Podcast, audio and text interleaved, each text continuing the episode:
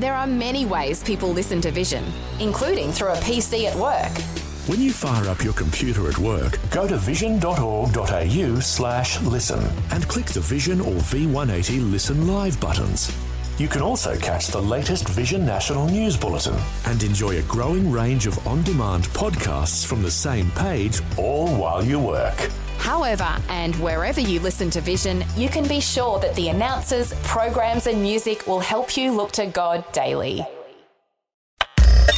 Audio on demand from Vision Christian Media.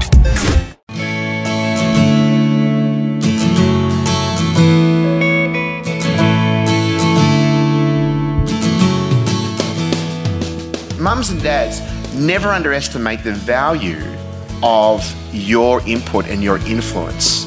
But your influence is only going to be the most effective is if you're doing it through relationship. Today's teenagers are growing up in an ever changing landscape, and we need to prepare them for life. My wife Kate and myself, Brett Ryan, spoke to Northreach Community Church on the topic of raising older children to give an overview and some easy to understand principles, including managing conflict, understanding behaviour, and individuation. Today's broadcast is part one of three of this talk for Focus on the Family Australia. And so we're going to talk about some of the big issues and the potential for handling conflict and just talking about this stuff because have this embedded into your brain. It is never too early to talk to your kids about the big issues at an age appropriate level before society will. Because that will. Society will get into their world. And you, as parents, have what I call first voice privilege. We need to maximize it. So we're going to grapple with different things, and especially in our culture today, very highly sexualized, we need to start talking about those things as openly and honestly as possible. So there's a lot of thing in the idea of being informed. Being informed is actually downloading information. Being involved is understanding what makes your kids tick, and then putting those into practice and being intentional. I think a lot of the times we don't understand our children because we haven't read about them. There are a lot of really renowned people out there child psychologists particularly, who can teach you some things about the physiological changes and how it affects their behaviour. Now, being a teacher, I saw this all the time, and I'm going to talk from a boy perspective right now. Is so many teachers didn't understand how to teach boys because if a boy was looking out the window, or a boy was going to sleep, or a boy was doing something that was contrary to what they should have been doing, they were being disobedient, you know, disrespectful. Re- disrespectful, rebellious, whatever it was. And I said to them, You need to pick up a book because they go through hormonal changes. And when they are doing growth spurts, they can just basically disappear. Our eldest, who was just always so well behaved, I decided that I, I read um, Steve Biddulph's book on raising boys. Uh, absolutely fantastic book if you're raising boys. And he's also got a, one called Raising, raising Girls, Girls as well. So they're both really good. And one of the things was it said, when your son has a growth spurt and a hormonal change, he actually disappears. It becomes fogged. So they talked about it being in two week period blocks. And so I decided to do a test. And oh my goodness, because my eldest son, he was like, he disappeared. He absolutely disappeared. So in his head, he was gone. So I would say to him, darling, could you please go into your room and bring out your plate? Sure, mum. He'd go into his room, never come out. And I said, darling, are you bringing that plate? Oh, yeah, yeah, yeah, I'm bringing it. Nothing. And after the fifth time, I said to him, darling, what happened to the plate? And he goes, oh, the plate. Oh, sorry. And I went, oh my goodness me, because usually he's like that. And so I decided to clock it. Two weeks to the day, he came back out again. And it does it every time they have that growth spurt and hormonal change. So we have to know and understand our children. We need to be watching out for them. Don't just assume they are being disobedient. We can jump at something that isn't actually disobedience, mm. it's not an intentional thing. And so we have to read and learn what it is. And of course, girls going through their menstrual cycle, pre, post, middle, you know, changes are happening all the time. I grew up in a house of three girls. My dad goes, if, if you were mad about something, he goes, Have you got your period? And my mum goes, And that was really Bad successful. decision. Bad decision. He goes, Well, someone in the house has got their period. and that's affecting everybody. So you have to be aware of what's going on in your child's physiological body as a teen, and it's going to come in and out. Hmm. So you need to be aware. And most of you have got children in the what they would known as the Gen Z generation. The ones that are just coming out from about seven and below are known as the alphas. And we don't know how they're going to turn out, but that's if you've got little ones there, that's known as the alphas. But most of you have got what is known as the Gen Zs, and they are these Gen Zs are only known screen technology. They're always on their phones. Uh, many of them called the screenagers. That's another coined phrase. There's a whole lot of good things about the Gen Zs, but there's also some challenging things. And sometimes, because of our experience, the way we were brought up, we didn't have the technology they have, but they've grown up with technology. And technology is their lifeline. They need to be connected to it constantly within reason. But you, as parents, I said to you before about you have the first voice privilege. Mums and dads never underestimate the value of your input and your influence. But your influence is only going to be the most effective is if you're doing it through relationship. Relationship is the key in everything. Because you may have been brought up and then you just said yes sir, no sir, because your dad was more domineering or your mum was, you know, very disciplinarian and you just followed the suit. This generation like to question everything and it's out of relationship. You don't want your kids just to be obedient out of fear. You want your kids to be obedient out of respect and out of honor, not just because you said so. And relationship is the key. We called it parenting by stealth. So this is the way I built relationship with my kids as they're going into their teen years. Because teens don't work to a time schedule. Okay? You ask them something, might be after school or whatever, and you go, How was your day? Fine. Great, thanks for the insight. Um, so, anything else? No? Okay. Who'd you hang out with? No one. Who, who gets conversations like that? So we determined that that wasn't going to build relationship and didn't kind of get us inside their world. So I went on my stealth like parenting and I decided that I would crash their bedrooms. Because I was teaching, I had marking to do and all of that. So I would say, Can I come hang on your bed while you're doing your homework? Yeah, sure. I said, I'm just going to do some marking. Just hang. Because, you know, a lot of times they have music on in the background. I would just start my marking. And then partway through, they'd just start. And I would be talking for 45 minutes straight because they started a conversation. And you know why? Because I was there.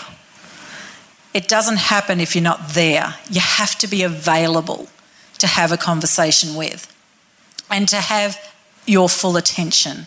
So I just put my stuff to the side. I didn't necessarily look at them. You know, kids don't always want you staring them in the face. The best conversations happen in a car because you're not staring at them. Mm. Boys particularly hate that. They hate it when you. So, Look at me, how was look your at me." day? Back off. so, me lying on their bed, them facing their desk, etc. And we had the best conversations. And you know, I kind of rotated kids, and so it depended what they were doing. Depends whether they were playing music or whether they were doing something. And I just kind of say, "Can I come plonk on your bed?" I mean, don't just rock up and go, "I'm here."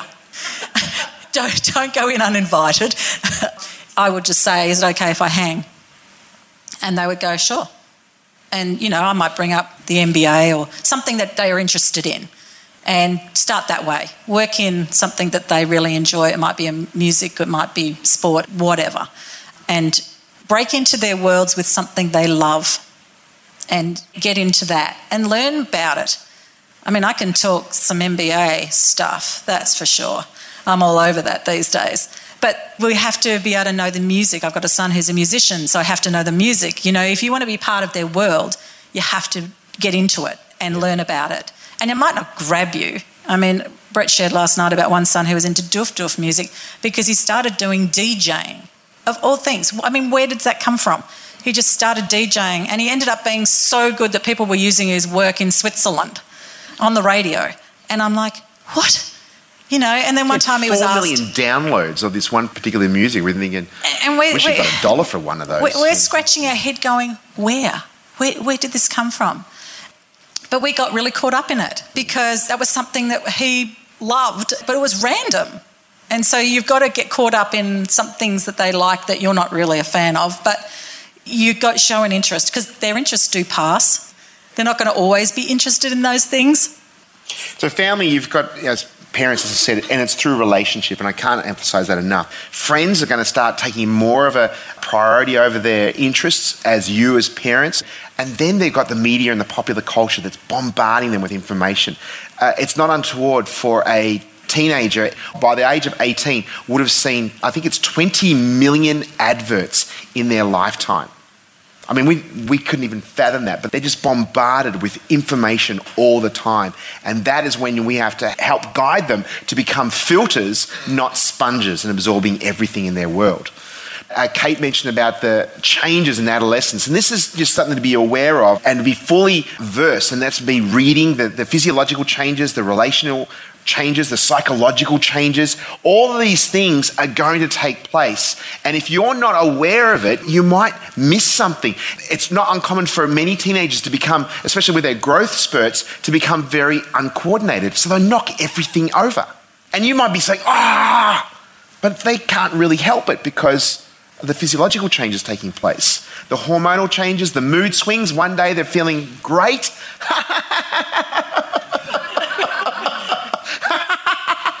and you're thinking you're, you know, crazy. But the hormonal changes, and as we said before, our son, who was very angelic in some respects, would just be vague. You're just testing one, two, three. Are you there?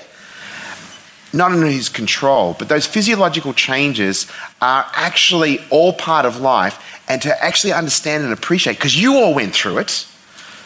But in our day and age, they've got even more pressures because of social media and what they've been expected to look like, to sound like, behave, and what they're meant to be part of this culture instead of being countercultural, they're spending a lot of energy just trying to blend in and not stand out. This physiological changes, you know, pimples and their bodies changing, but as they're going through adolescence and as the things they're either going through at the moment or they're actually are going to enter into, they're going to be much more vulnerable to the popular culture, their peers, everything, and they're going to push the boundaries. And they're going through a process called individuation. They're trying to fit into the world. Where do they fit in? And that's the reason why you might have a 17 year old who wants to say, I want to go out on my own. I need to find out who I am what I believe in, one of my value systems, even if it's contrary, they're actually just trying to find out. So, in actual words, they're actually saying, Back off, mum and dad. I've got this. I know what I want to do in my life. They don't really, but that's what they're saying. Back off. They actually don't want you to go anywhere. They want you to give them that little bit of space. They don't want you to go anywhere because they know they need you. And so they think they're grown up, but they desperately need you to stay close because they have to be able to come to you when things don't quite turn out as they thought they knew best. And that's the reason why you need to maintain a relationship. You're listening to Brett and Kate Ryan for Focus on the Family, Australia. The Word for Today is Australia's most widely read daily devotional, designed to give you practical teaching to keep you focused on your relationship with Jesus. Read it online or subscribe to the free printed edition at thewordfortoday.com.au.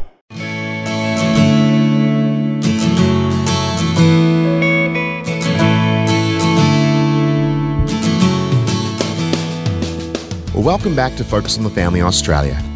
Today's teenagers are growing up in an ever changing landscape, and we need to prepare them for life. My wife Kate and myself, Brett Ryan, spoke to Northreach Community Church on the topic of raising older children to give an overview and some easy to understand principles, including managing conflict, understanding behaviour, and individuation. But I'll tell you a story that happened to my dad, and my dad gave me permission to say this. When my sister, my older sister, went through this process, the individuation process, to like that, she actually was saying, Back off, dad. I don't want you as part of my world. And so he thought that's what he was supposed to do, to give that space. So he disconnected. He thought he was doing the right thing. My sister, when she was about 35, came back and said, You weren't there for me And it sort of came back to bite him on the butt. And he regrets that, and she regrets ever saying, and she remembers saying, Back off, Dad, I don't want you part of my world. So I'm saying, especially for fathers, is to maintain a relationship because they're looking for that positive role model. And the best person to do that is a dad that cares for them.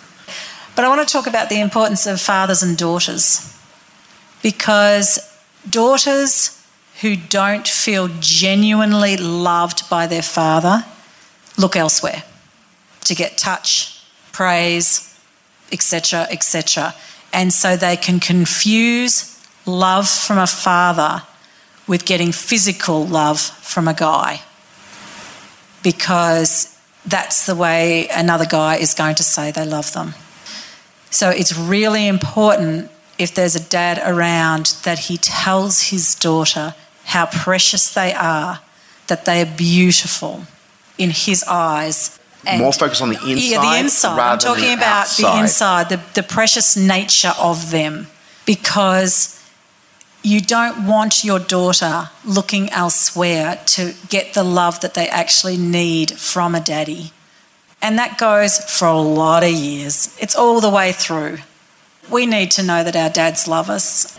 There's broken homes and it's heartbreaking. I know because my parents were broken at one point and they were restored. But my father always, always, always told us three girls that we were precious to God and to Him. And, you know, he would write us notes to say, I'm so proud of you, of who you're becoming. And so it's really important that not only the words, but touch. We need touch. If you read anywhere in the world that the children who are in orphanages die for lack of touch. You know, when they're little and you cuddle them all the time, and then they start to grow up a bit, and you get to school and they go, Don't kiss me in public. What they really are saying is, I'm growing older, but I'll kiss you in the car. You know, they still need it. They need to be hugged. They need to be kissed on the top of the head or wherever it is, the healthy touch where it's just snuggling. Mm. And so it's really important that we build those relationships and we don't forget that our sons need encouragement and respect, our daughters need love and touch, and our sons need touch too. So when you're saying back off, see, you're an incredibly good manager. You managed everything. You could manage what they ate, you manage what they wore, almost manage who they hung around. And as they're going through this process where friends and peer pressure is going to become much more prevalent, they're saying, You're sacked, you're fired. And then you're unemployed for a while. But if you maintain a relationship with them during those years, they might realise by the time of 18, 19, mum and dad actually know some stuff. Actually, you really do know lots of things. They might hire you as a consultant. and consultants make much more money than managers. it doesn't mean that you allow your children to be rude or eh, disrespectful or, or not follow the rules of the house. Do you know what I mean? It's not, well, they don't want me in my world. Oh, we're out of here and they're 16. It's just not how it works. Eh, They've still got to follow the rules of the house and be respectful. I, I think that just means that they talk in a respectful manner. They need to honour that you are the, the mother and the father in the home, and your motive is always for their best.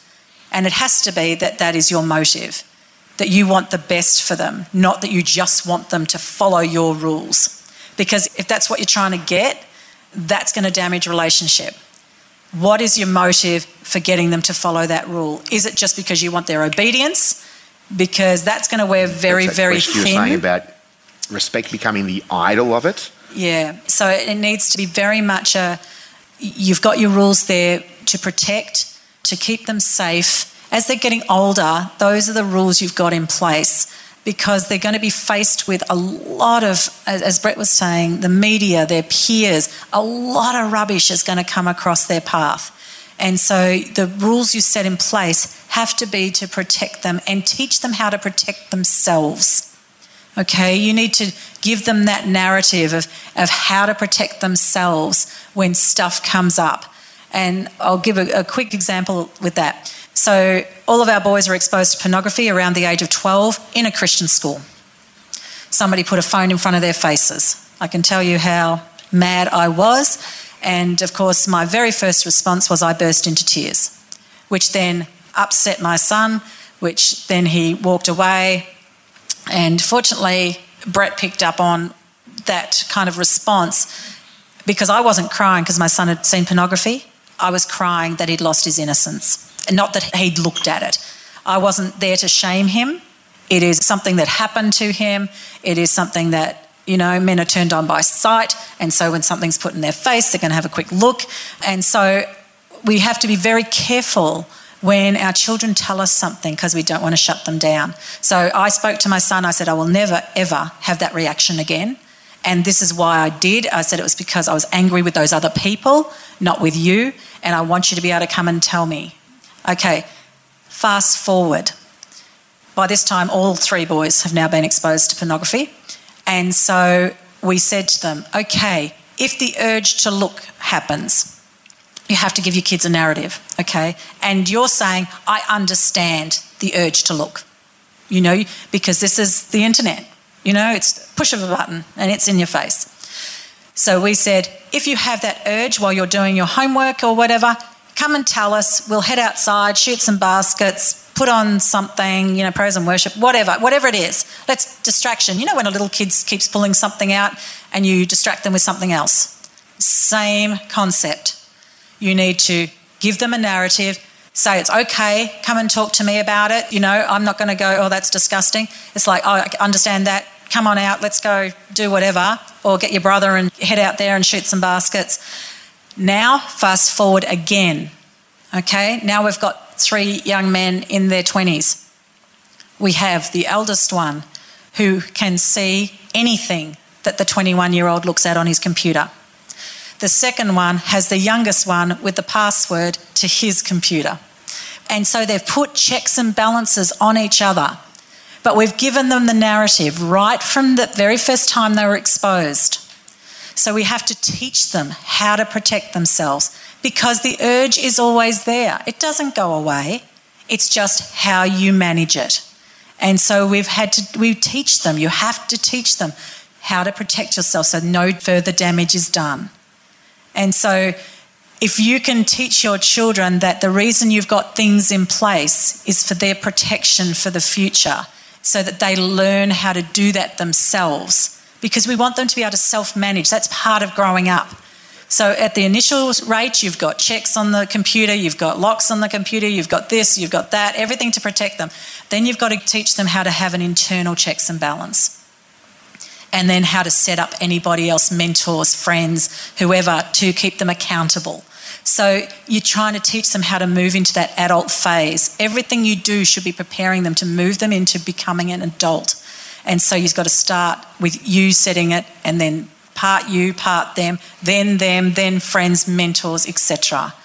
Um, and so that, that is really, really important.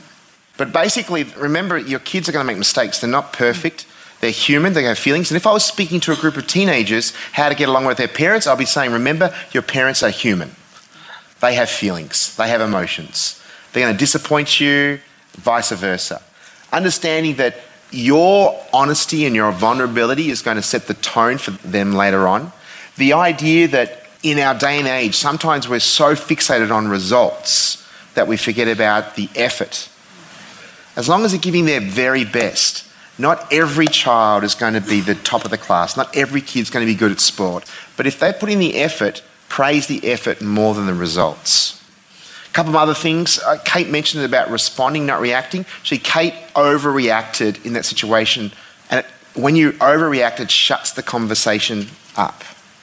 If you open up, for example, if you've got a child who's 11 years or 12 years of age, here's a script that you could use. Hey, I went to a parenting seminar tonight and they mentioned about uh, images that pop up on the screen that make people feel yucky, or, or could be a picture of someone naked or semi naked. Have you ever seen something like that? They can respond one of two ways. Oh, no, no, no, I've never seen that. No, no, no, never, never. No, I can't believe you asked me that question. Okay, that's all right. I just want to let you know that if you do happen to see an image on the screen, I want you to come and tell me because you might have some questions.